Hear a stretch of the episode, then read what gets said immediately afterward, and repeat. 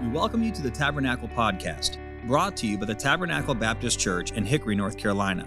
If you'd like to learn more about Tabernacle, you can visit our website, tabernaclebaptistchurch.com. You can find other sermons like this one on Apple Podcast, YouTube, and Sermon Audio. It is our prayer that God has used this message to be an encouragement to your heart. 1 Corinthians chapter number 9. And by the way, the material we're going to cover this evening isn't really something I've looked forward to preaching on, uh, but nevertheless, we're going verse by verse, chapter by chapter through 1 Corinthians. And so uh, God's word is here for our instruction, for our profit, and uh, we uh, plan uh, to cover it. So let's begin reading in uh, verse number 1. Am I not an apostle? Am I not free? Have I not seen Jesus Christ our Lord? Are not ye my work in the Lord?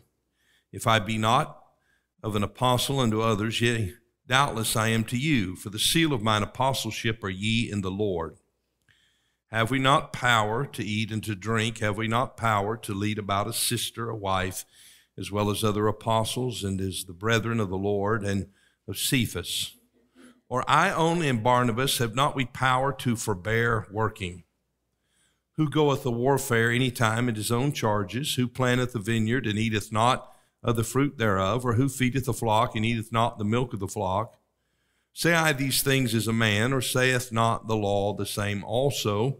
For it is written in the law of Moses, Thou shalt not muzzle the mouth of the ox that treadeth out the corn. Doth God take care for oxen? Or saith he it altogether for our sakes?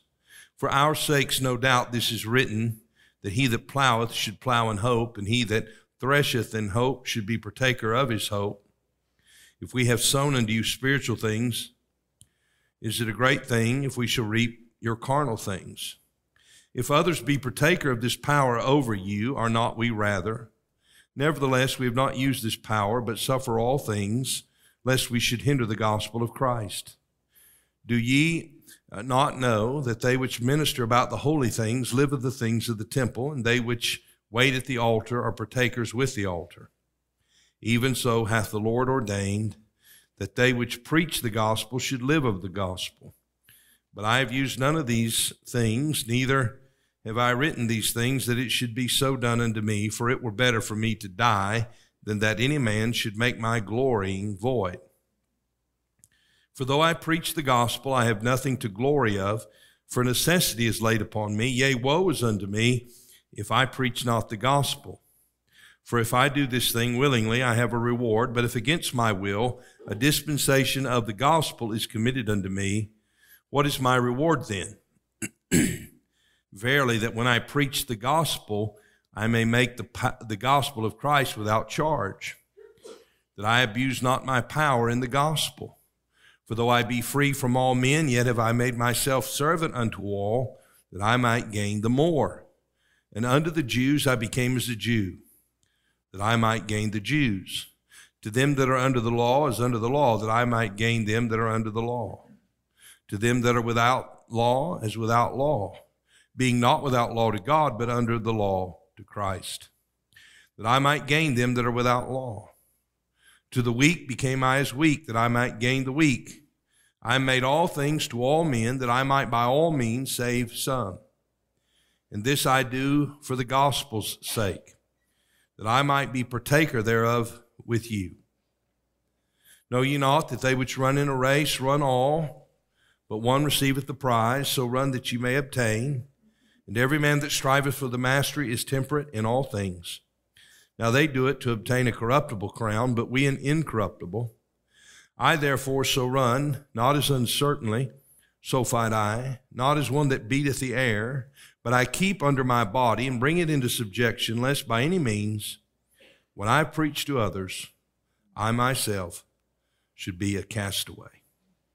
I want you to look with me, if you would please, in verse number one. We note the question that the Apostle Paul asks here, and, and I believe it's not the fact that he's asking it, but he is repeating it. He's repeating a question that he has received from the Corinthian believers. Here's the question Am I not an apostle? That's the title of the message this evening. Am I not an apostle? As we have been traveling through the book of First Corinthians, it has become evident to us that the Corinthian church was a gifted church, it was a blessed church, but it was a church with problems. The people were divided along the lines of personality. That's one of the first things that we learn about the church. There were those who said, We follow Paul, he's our man.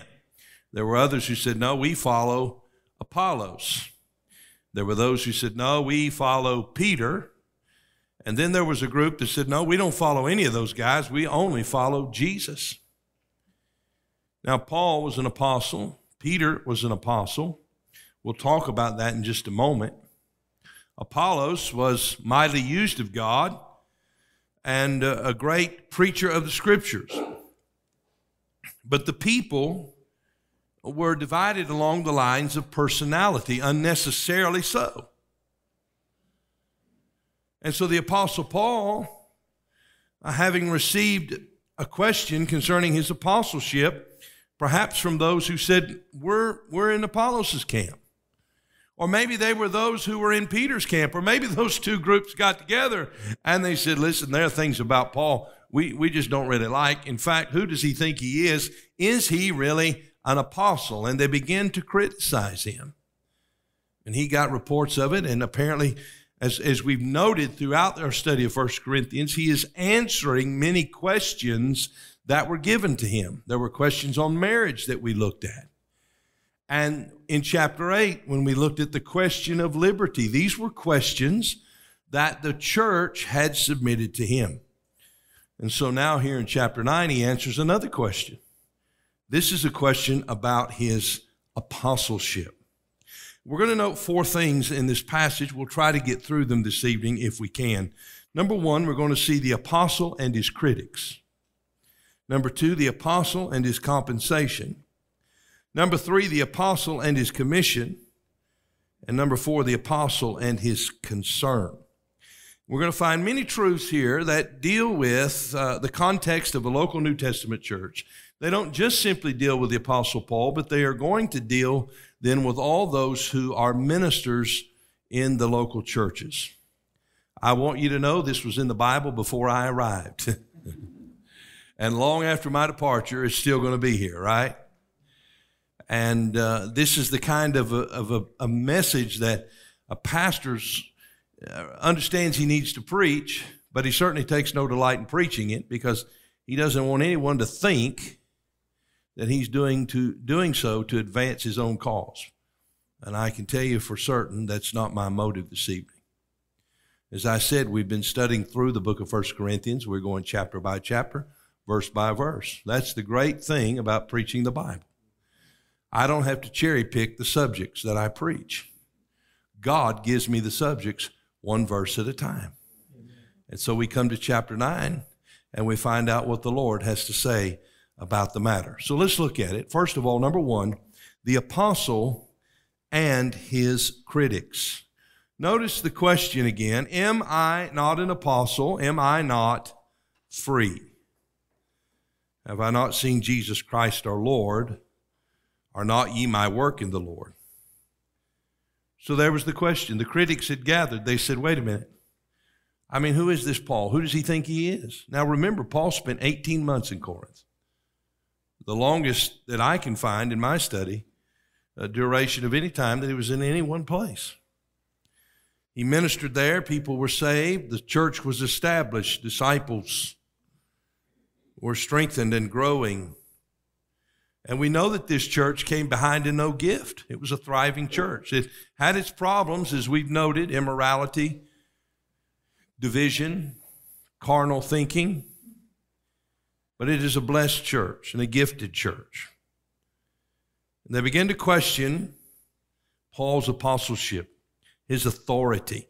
When we read the word power, we see it in verse 4 Have we not power to eat and to drink? Verse 5 Have we not power to lead about a sister? We find that word used again in uh, verse number 12.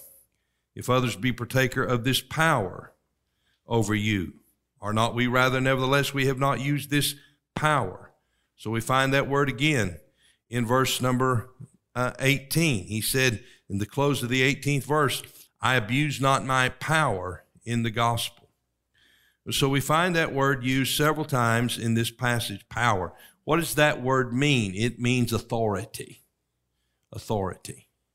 Does the apostle have authority? And really, that's the question that is at hand here. And so he's answering his critics. Now, he begins by affirming his position. He begins by affirming his position.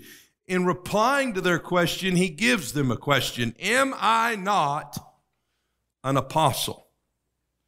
Now, an apostle was someone who was granted power and authority. Remember, the Lord Jesus gave his disciples power.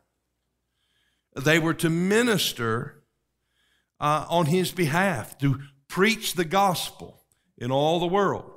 Uh, these apostles, and they were men who were gifted men, spirit filled men, and they had unusual gifts. For example, they performed miracles. Paul raised a young man from the dead, Peter uh, raised a man from the dead. They healed people, they had the gift of healing. These were the apostles. They were unusually used. Now, why were they unusually used? Why were they unusually gifted? Because these, as the eyewitnesses of the life and death and resurrection of the Lord Jesus Christ, were endued with authority and power ordained by God to deliver the truth of God. They gave the commands of God. They had authority in the church. They made judgments in the church. And chiefly through them, the, the Holy Spirit gave the Word of God. And so when there were many false teachers and uh, many attempts uh, by the devil to, to deceive the people by uh, giving people scripture that was not from the Lord, the test of the authority of that scripture was did it come from an apostle? Did it come from an apostle? So the office of an apostle was an extremely important office. And here Paul begins answering his critics by affirming his position. Am I not an apostle? Am I not free? John Phillips writes concerning this statement am I not free? Uh, that Paul mentions his freedom here. He says he was under bondage to no man, he was free from the law. He had a free hand to exercise his rights or to give up his rights. His critics, arguing from what they uh, would have done themselves, given his standing and status in the church, thought that if he were really an apostle, he would have asserted his rights and we're going to find out those rights concern his financial support. That was one of them. But he did not assert them, he did not give them up. And so, Paul, in addressing this question, states, Yes, I'm free. I'm free from the opinions of men. I'm free from uh, the yoke of bondage that they might seek to put on me. I'm an apostle ordained of God. I answer to no man but to the Lord. He affirmed his position. And secondly, we see here that he appealed to his proof. He appealed to his proof. If he's not an apostle, he said, then who are you? Look at it if you would, please. Uh, here we go again in verse number one. The last question he asks in verse number one Are not ye my work in the Lord? If I'm not an apostle, then let me ask you a question How did you get here? That's what Paul is saying to the Corinthian church. There would be no church if God hadn't sent me there, if I hadn't preached the gospel, if you hadn't heard it and not responded, if you had not grown in the grace and knowledge of the Lord, there would be no church today. Look at verse 2. if I be not an apostle unto others, there were outside attacks, outside criticisms. If I be not an apostle unto others, yea, doubtless I am to you. For the seal, the proof, the evidence of my apostleship are ye in the Lord. So he appealed to his proof. He affirmed his position. Then we notice, thirdly, here, he answered their protests. He answered their protests. Now, notice in verse 3 Mine answer to them that do examine me is this. John Phillips points out in his commentary that Paul, of course, has maintained a humble spirit in addressing the criticisms that were sent his way. I want to ask you a question. When you're criticized, especially when you perceive it to be unfair, or you, when you perceive it to be an attack, how do you respond? I think we learn a great lesson here from the Apostle Paul, don't we? It's a great lesson for pastors to learn here as well. Because oftentimes, pastors, those in ministry, are criticized. And that comes with the job. So Paul responded to his critics in a reasonable and responsible manner. Phillips writes this He did not suffer from an inflated ego or stand up on his dignity or pull rank on his, distra- on his detractors. He goes on to write Sometimes men who hold high office get so that they cannot tolerate the slightest challenge to their authority or the mildest questioning of their demands. Evidently, Paul's critics were not sparing him any pain in putting him to the question. Evidently, too, Paul could take even that in his stride. If his Lord was willing to subject himself to such hostile and injurious cross examination, then why should he complain when he was similarly treated? You see, here we find Paul responding to his critics, but not responding in his flesh, not responding in an indignant way, responding in humility, receiving the criticism and responding to it in the correct fashion. Now, part of the criticism concerned his finances. We see it here in verse 4. Have we not power to eat and drink? Now, we note that Paul was a tent maker by trade. And we note that he worked as a tent maker throughout many of his missionary journeys and supported himself. We know that because he testifies of it. He did not receive all of his support from churches or Christians. He didn't wait on that. He, he didn't go on a, a deputation campaign and a support campaign uh, to, to gather and garner that support. He was sent out as the Spirit of God sent him from the church, and he went out trusting God. And he had a profession, and he exercised that. And that seemed to be a matter of criticism for many. Who does Paul think he is? Uh, by working, should he not uh, give himself fully to the message of the gospel? Should he not rely upon the people of God to support him? And so here Paul insists on his right, if he chooses to be supported in the ministry by the church. And so he says, Have we not power to eat and to drink? So he says, We have the authority, we have the right to expect that we're going to be supported by the church that sent us out, right? the church at Antioch. Now, we, again, as I mentioned earlier, just a moment ago, uh, Paul would oftentimes choose to work. And there were those who questioned that and criticized him for that. Uh, there are those here that he's answering who criticized him for taking offerings. And he said, wait a minute. We have the right to expect being sent by the church surrendered to God, sent by the Holy Spirit into the mission field, we have the right to expect that the church is going to be behind us prayerfully and financially. And concerning our material desires, our material needs, rather, to eat and to drink. You know that what's the old saying when when we when we think about uh, a job, we say well, we got to eat, right? We got to be able to afford to eat. Well, this is what he's saying. We need to eat, and we need your support. Then we see not only was there criticism concerning his finances, but he answered their protest concerning his family. Now, we do know that Paul was not married. There are those who think perhaps his wife had died, there are others who think he had no wife at any time. Uh, we have no record of him ever being married, so I, I think it's safe for us to, to uh, conclude that he was never married. But there were those apostles, there were those disciples who, who did have families, who were married. For example, Peter had a wife, right? And so there were criticisms by those who uh, began to question Paul, maybe on the matter of his singleness, to criticize him for not being married.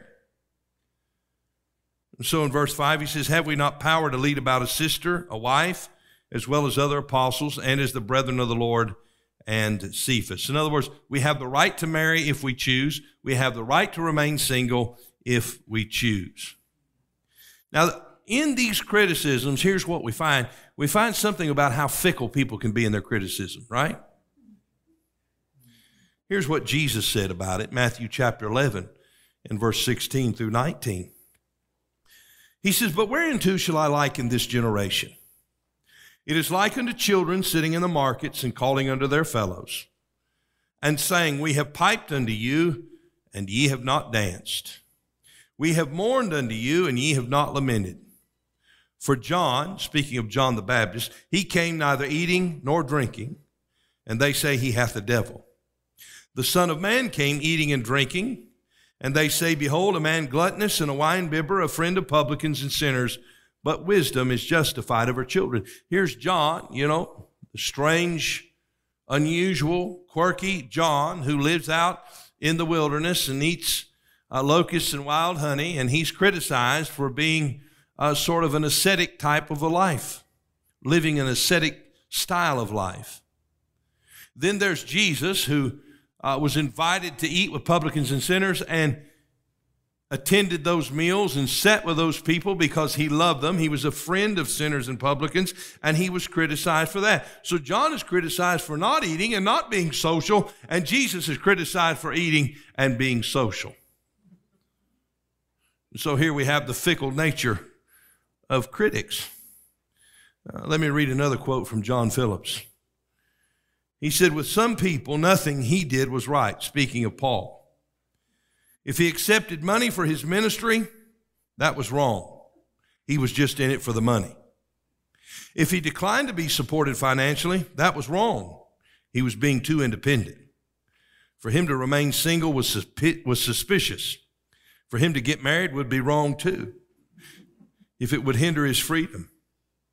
If he were married but left his wife at home, that would be wrong people would say they didn't get along. if he were married and brought his wife along on the trips, what kind of life was that for a woman? People would ask. And besides, why should they pay her travel expenses as well as his? The fickle nature of critics. There are always going to be critics. In fact, some of the chief critics we look at every day in the mirror. We're critical people. We're judgmental people. And may God deliver us from it. We're always going to have critics to deal with. Pastors are always going to have critics. And I hope in 13 years I've grown a little bit in responding to them and not taking it so personally. At the end of the message, I hope to just give you some practical thoughts about that. Number two, the apostle and his compensation. Now, this is a touchy subject, isn't it? If, if you're one of those folks who hadn't been to church in a while and you say, every time I go to church, the pastor talks about giving. I'm just telling you, we showed up here tonight on chapter 9, right? So I, apparently God's trying to get your attention about this. Now, here's the question concerning his occupation. Now, notice verse 6. He said, Or I only and Barnabas have not we power to forbear working. So Paul said, Okay, I, I can work. I have worked as a tent maker. I have paid my own way, bought my own tickets uh, to get from one city to the other on boats and travel. I've done that. I've, I've met my own needs through my, the labors of my hands. But I also have the authority to forbear working with my own hands, to give myself fully to the ministry of the gospel when necessity says I must do so, and trust that God's going to supply my needs through his people. So we get a great principle here. And here it is pastors, evangelists, missionaries depend upon the financial support of God's people. Pastors, evangelists, missionaries depend upon the financial support of God's people. Now, these pictures that we're going to see here illustrate this truth. There are three pictures. Look at it, if you would, in verse 7. Who goeth a warfare any time at his own charges? Now, we honored our veterans today. They went to battle for us, some of them. At least they were willing to go to battle. Some of them didn't actually see battle, but some have seen battle. Those who didn't see battle were trained to go to battle and prepared to support in battle. And those who did see it not only were trained, but obviously uh, entered into it. So he says, Who goeth a warfare at any time at his own charges?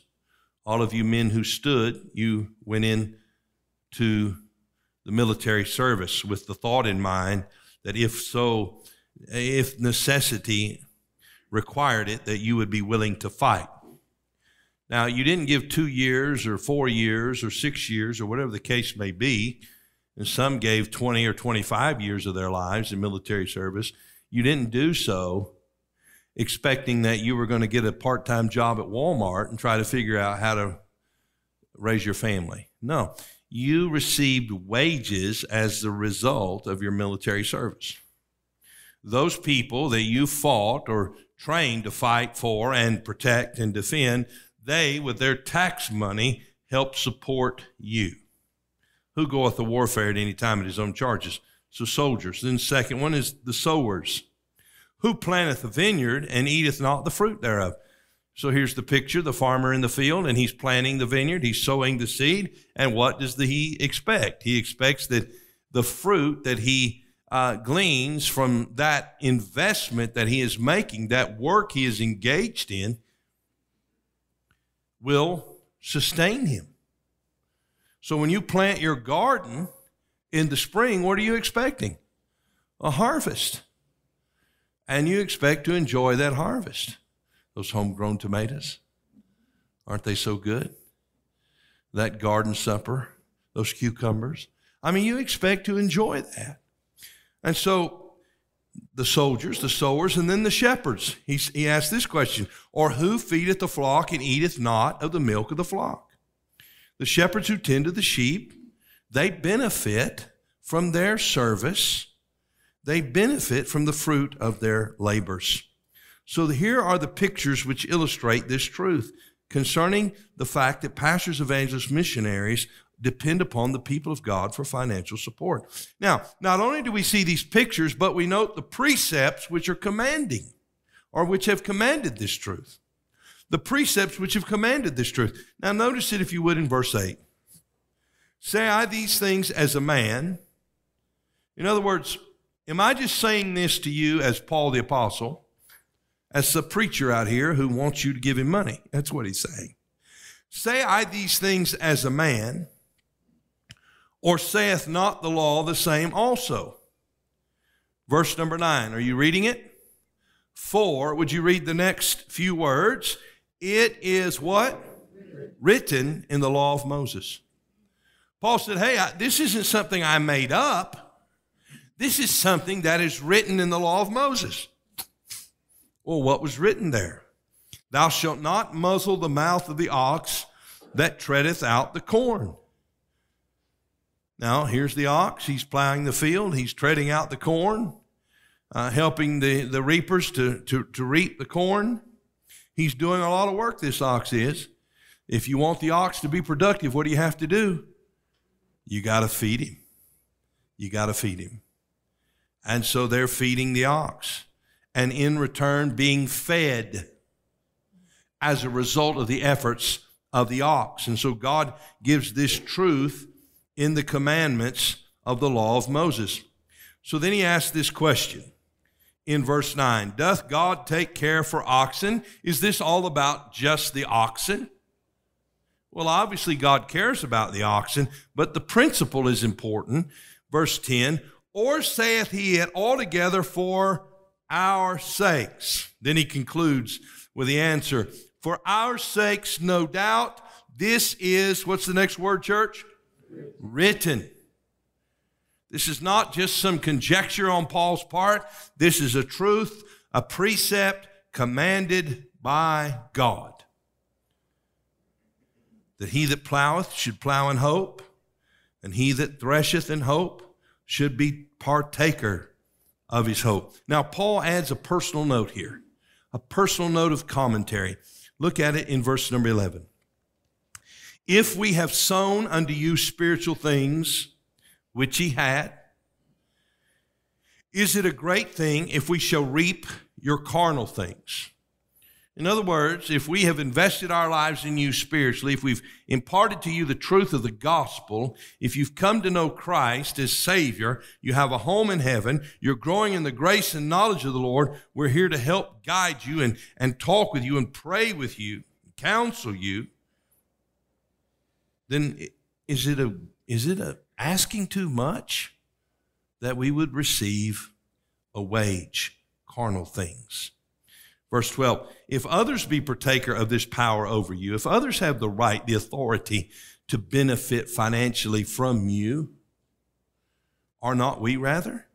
Nevertheless, we have not used this power, we've not exercised this authority over you,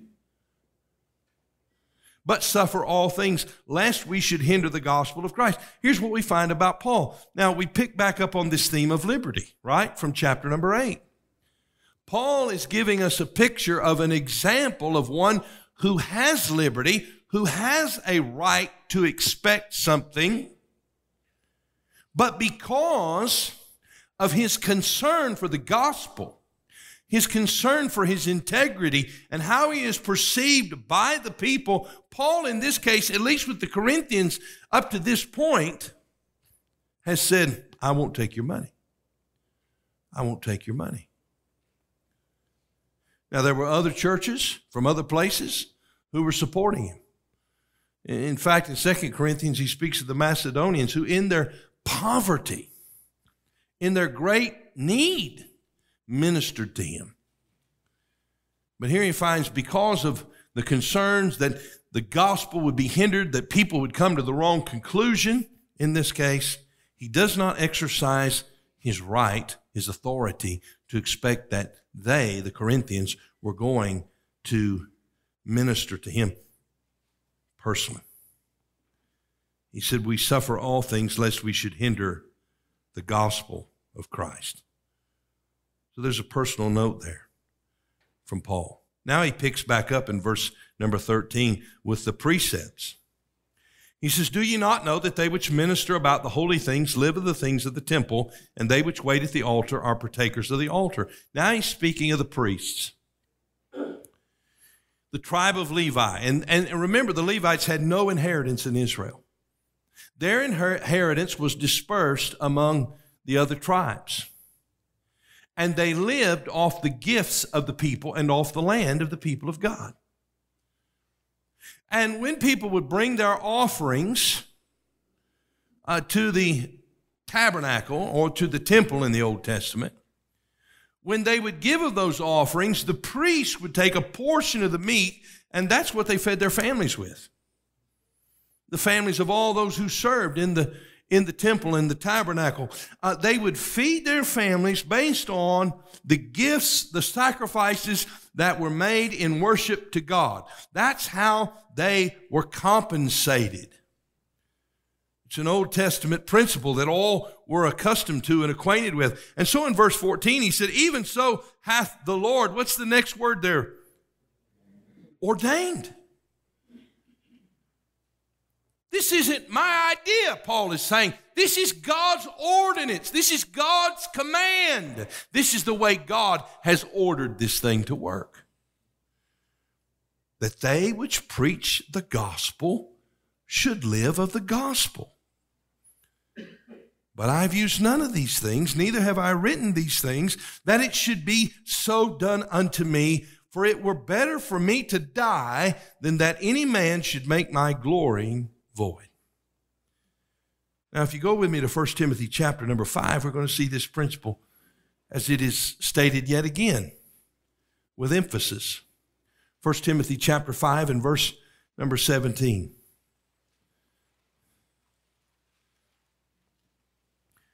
He says here, let the elders that rule well be counted worthy of double honor, especially they who labor in the word and doctrine. For the scripture saith, Thou shalt not muzzle the ox that treadeth out the corn. Well, we read that a moment ago, did we not? And here again, Paul uh, writes concerning this principle. But now he's not writing necessarily directly to the Corinthian church. No, he's writing to Timothy, the pastor of the Ephesian church. Now, the church is going to hear this. Timothy's going to read this to them because this truth is not only for Timothy, it's for the church.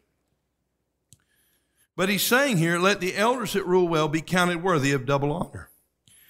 He goes on to say there in verse 18, and the laborer is worthy of his reward. Verse 19, against an elder receive not an accusation, but before two or three witnesses. So here he speaks of the fact that the elders that rule well should be counted worthy of double honor. Well, who's he speaking of here when he speaks about elders? He's speaking of those who are in a pastoral position. Remember now, we looked at 1 Peter chapter 5 a, few times, and uh, as we've looked at that, we've noted there are three titles for one office elder, bishop, and pastor or shepherd. Three titles for one office. Elder speaks of maturity, bishop, overseer, uh, speaks of, of oversight, and shepherd speaks of ministry. So, ministry, management, oversight, bishop, ministry, management, and maturity, elder. Uh, you need a man who is mature. And the elder is, is to, to oversee. He, he's to rule. That's what, and, and rule, what I mean is not rule in his own personal interest or as some uh, autocrat. That's not his role, but he is to lead under Christ. All right? And so he says, oh, the elders that rule well be counted worthy of double honor, especially they who labor in the word and doctrine, those who preach the word and teach the word of God are to be counted worthy of double honor. Now, this word honor obviously means this it means reverence, respect. We, we, we dare not lose our respect for the position of the pastor. We need to keep that respect because he cares, he watches for our souls. That's what Hebrews tells us. Reverence. It doesn't mean he's to be treated as a king. It doesn't mean that he's right on everything he says. It doesn't mean that he's some totalitarian dictator because that's not the biblical model.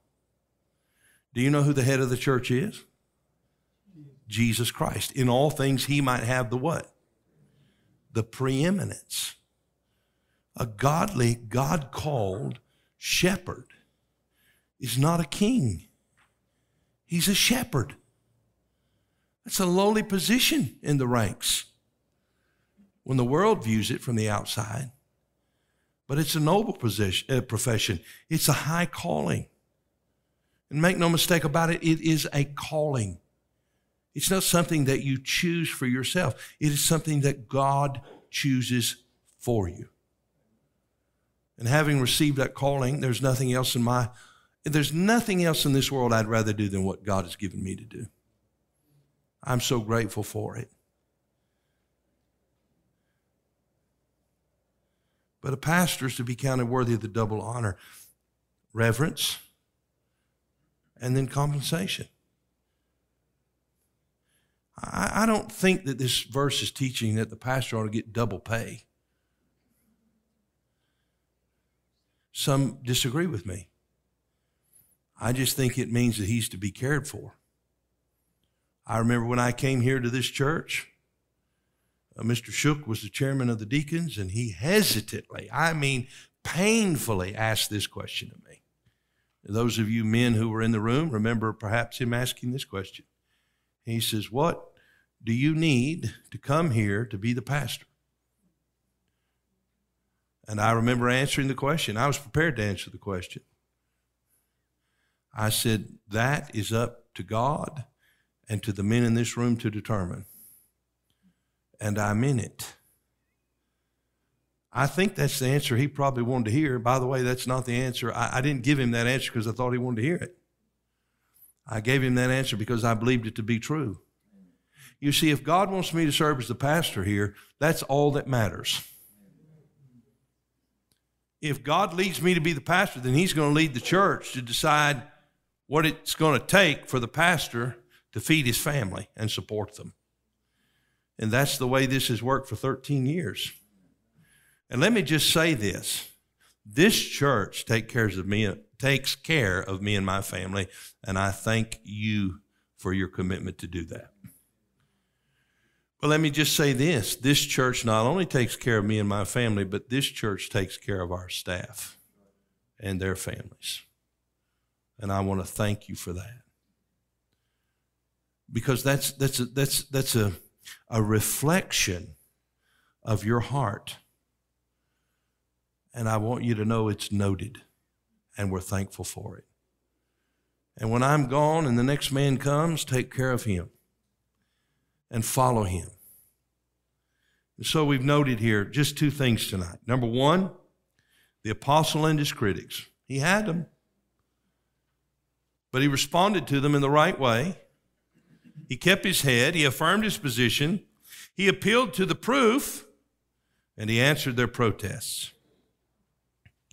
And then we noted the apostle and his compensation. We saw three pictures that illustrate the truth that the pastor, the evangelist, the missionary depends upon the financial support of God's people.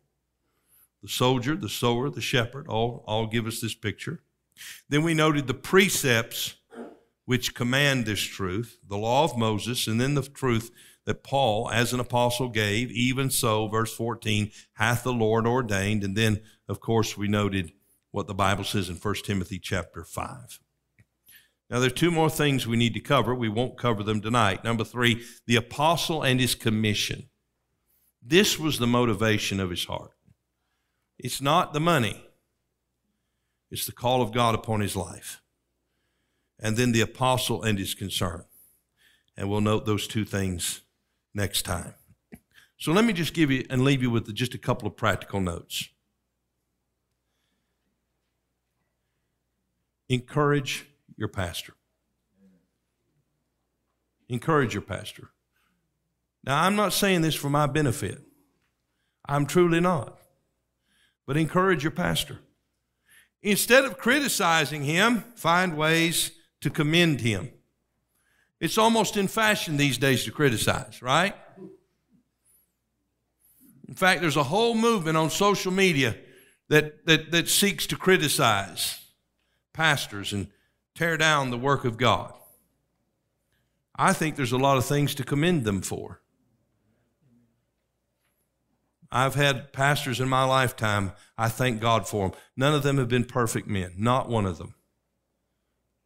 But they've been men of honor, men of integrity. By the way, there are a few guys who are not men of honor and men of integrity. You let the Lord and His church take care of that, all right? It's not our business to get into everybody else's problems. If you have a godly pastor who walks with the Lord, who desires to serve Him, pray for him, encourage him, commend him. If you have a concern, what should you do? Well, I think the first thing you should do is pray about it, don't you? Pray about it. Give it some time. You might have clarity in two or three days or two or three weeks that you don't have right now. You know, we're often uh, we're often quick to make judgment calls on the fly to think we have all the facts when we don't. And sometimes, if we would just give it a day or two, reasonable thinking might come to our mind or some element of truth that we didn't have before that we so desperately needed. Now, if the concern remains, then talk to the pastor about it. Talk to him. I'm available to you, and I will talk to you. Now try to do it at the right time and in the right spirit. Right before I'm going to the pulpit is not a good time, by the way.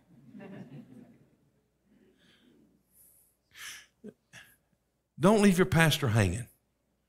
I got a problem I need to talk to you about next Wednesday.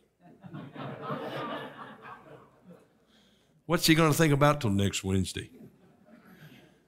Do you know the scenarios that are going to run through his mind until next Wednesday? Ask yourself is this a biblical matter or is this a preference? Pray for your pastor.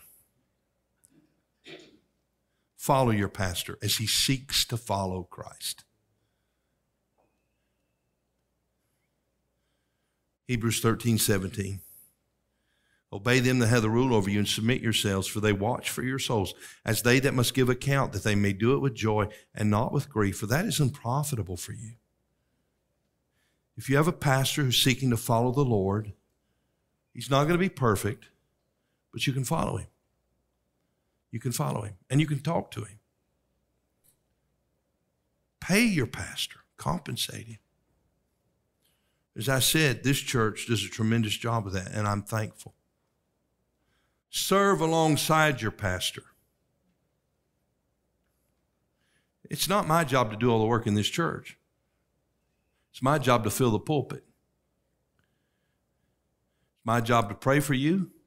It's my job to pray with you. It's my job to be a blessing to you, and I enjoy that job. I delight in it. People say to me, Oh, Pastor, I don't want to bother you. I'm so sorry to take up your time. That's what I'm here for. That's what I'm here for. Now, again, you got to choose those times. You know, I can't have a 30 minute conversation with you after the service is over. Not in most cases because there are hundreds of people to tend to.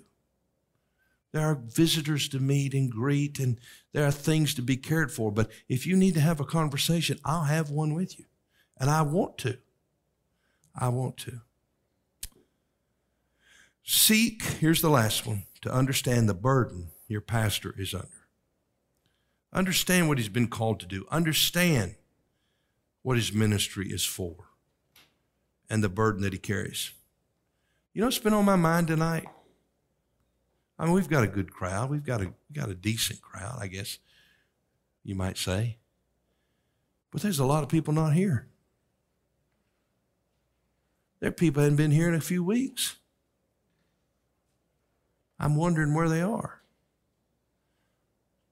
Do you think it's important for the church to gather? Right there's a good time for you to say amen. It's important for the church to gather. So let's be faithful. Let's be faithful. Let's serve Him together. Amen? Amen? Am I not an apostle? You see, let me tell you why that was an important question, and I'm done. I know this has been long. It's an important question because here's what the devil knows if he could have minimized Paul's influence and impact on the Corinthian church, he would have limited Paul's influence. He would have opened the door for false teachers. And I want you to know that today, if the devil can get in between me and you, then he knows he can hinder the pulpit ministry of this church and how it impacts your life and your children. And that is a relationship that must be protected. And so let's commit to protect it together. And listen, some of you know me well. I listen, I, I have no problem telling you I'm wrong. I have no problem telling you I'm sorry. If I make a mistake, and I make them every day, I got no problem with that. I think after 13 years, I don't take criticism as personally. I don't enjoy it, I'll tell you that. So please don't heap it on me. But if you have a need, if you have a question, if you have a concern, by all means ask it. Let me tell you what cowards do, and I hate to use that word. Cowards don't have the courage to ask the questions. Let me say that again. Cowards do not have the courage to ask the questions because they don't want the answers. Here's what they want they want to go on in their preconceived notions and say what they want to say. And they do not realize that they're being used of the devil. So may God help us to be filled with courage. And let's come together around truth. Thank you for giving me the liberty to preach a difficult sermon. Thank you for loving me. I think you know that I love you. Thank you for listening. We pray that God has used His Word to speak to you today. If you'd like to learn more about Tabernacle, you can visit us online at tabernaclebaptistchurch.com. There, you'll find additional information about our church, opportunities to partner with us financially, as well as other resources that we hope can be a help to you. May God bless you, and thank you once again for listening.